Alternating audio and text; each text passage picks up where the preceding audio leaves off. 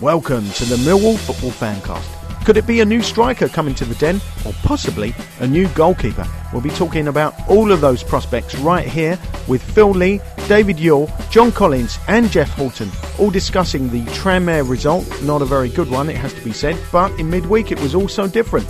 And Phil Lee is first up, discussing the victory over Walsall in the FA Cup. The only place for Millwall fans. FootballFancast.com. Real fans, real opinions. I'm joined by Phil Lee. We've just managed to get into the next round of the Cup where we've got Coventry away, something to look forward to. But dispatched Walsall, and Walsall are not a bad team at this level. We made them look pretty ordinary, though, wouldn't you say, Phil? In the in the first half, when we got two 0 up, it looked like game over, and somehow they sort of clawed their way back in, and, and it was a bit get on your edge, get on the edge of your seat at the end, wouldn't you say? Well, they certainly surprised me. Uh, half time, we was all happy. And uh, I must say that Ross Gaynor looked very good for us. He's, he's coming on a bundle now. Uh, he's our new Ronaldo. Rennie and Renato.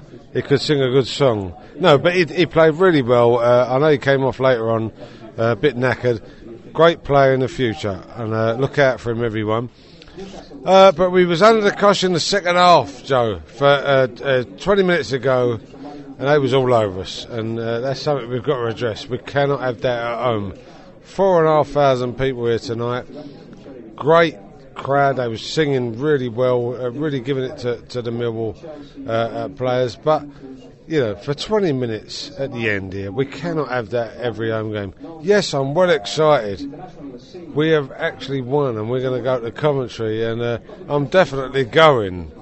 definitely going to. Yeah, I believe you, Phil. I know you always go to all the away games, but looking at some of the uh, substitutions, I, I, could see why we ran out of puff. We put on Adrian Forbes, who looked brilliant for the first five or ten minutes. He came on, he was skinning his fullback, and not just skinning the fullback, he's skinning anyone that come near him. He was amazing for ten minutes, and then I think he didn't really pace himself, Adrian Forbes. Um, that's my first glimpse of him, and as I said, my first ten minutes, I thought this bloke's not a world. He's a world beater at this level. That's how he was looking, and then suddenly went right off the boil. He was puffing and panting. He had his hands on his on his hips, and I, I thought, well, you know, that could been, that could be anybody now, but he's he's he's just totally lost it. He's not going to be able to keep the pace of the game, and then they were coming straight through the middle all the time, and midfield never seemed to be anywhere apart from Dave Brammer.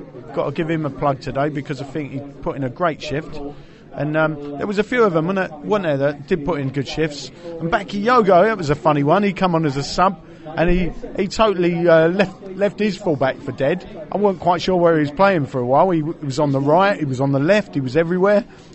knocked, him, knocked a great ball in the box, and then when we were defending, he knocked the ball straight to the opposition. And I was thinking, I'm, I'm not really quite sure what to make of this, but it was all fun and games, wasn't it, Phil? Oh, I mean, that's the main thing. It was. I mean, uh, we're going back to what you said there. I mean, Forbes came on. Yes, I totally agree with you. Uh, he, he was fantastic and you know he can do it. I think it's a confidence thing with him. I think it's a confidence thing. Uh, he's new to this atmosphere and he's gone, I can take these players on. And then, yes, he did fade out a little bit. David David Brammer, I like him. He, he's, he's, to me, he's a great player. He just gets hold of that ball. Yes, he makes mistakes. We all make mistakes. But he never shies away from it, Joe. He never shies away. He'll come back for more. You know, he'll try and put that ball through. It doesn't work. It does work. It doesn't work. It does work. He'll have a go. I was quite happy with the, uh, you know, obviously the result tonight, uh, and uh, just be like us to go to Coventry and win yeah. because uh, we don't know where we are from one uh, game to the other. I mean, we got Tranmere coming up this Saturday. We got Nottingham Forest on the Wednesday, who are favourites to go up. But it's just like us to beat these type of teams now. Uh, but you know, after last week losing uh, to Port Vale, I did actually cut my throat, and uh, I've just stitched it up now just to come to this game tonight. So uh, there you go. yeah, well, you don't look too worse for wear considering what's been going on with you. But looking at Ben May, I mean, that was a talking point. Scores a goal. It, it wasn't the best goal I've ever seen, but the way he set up Gary Alexander for the second goal, I mean, no one could knock him for that. But some people will be knocking him for his lack of a goal celebration. But having said all that, I've always been a big fan of Ben May. I've always felt this is a club for Ben May. But he's just got to forget about some grief he's had off fans. Just, just one or two, or even as many as ten or twenty. I don't know. But he should just forget about that. Remember, some of us fans have backed him all the way. We always thought he's a proper Millwall player. Um, I'm not. I'm not sure what you think about that, Phil. But I mean, what do you think about Ben May? Really? I mean, and what sort of performance did he put in tonight? Well, come on, let, let, let me tell you. I mean, Ben May, uh, he scored the goal. I was happy. I was well happy that we got the goal. You know, that started us off. Yes, and what you said uh, earlier on there, that was fantastic what he did. I mean, he could have gone for goal himself, but the way he turned and put that ball into Gary Alexander was, yeah, it really was fantastic.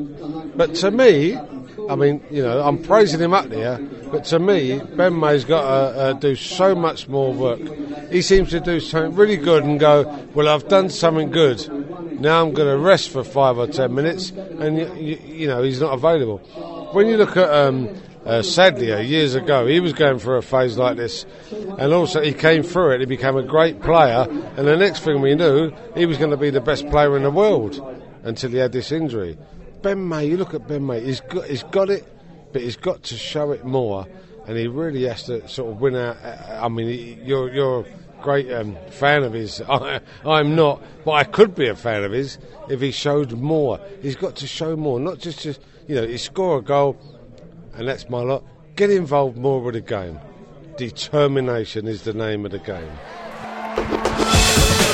For the latest opinions and news, check out the Football Fancast forum and blogs. Read what your fellow fans have to say and join in the banter yourself.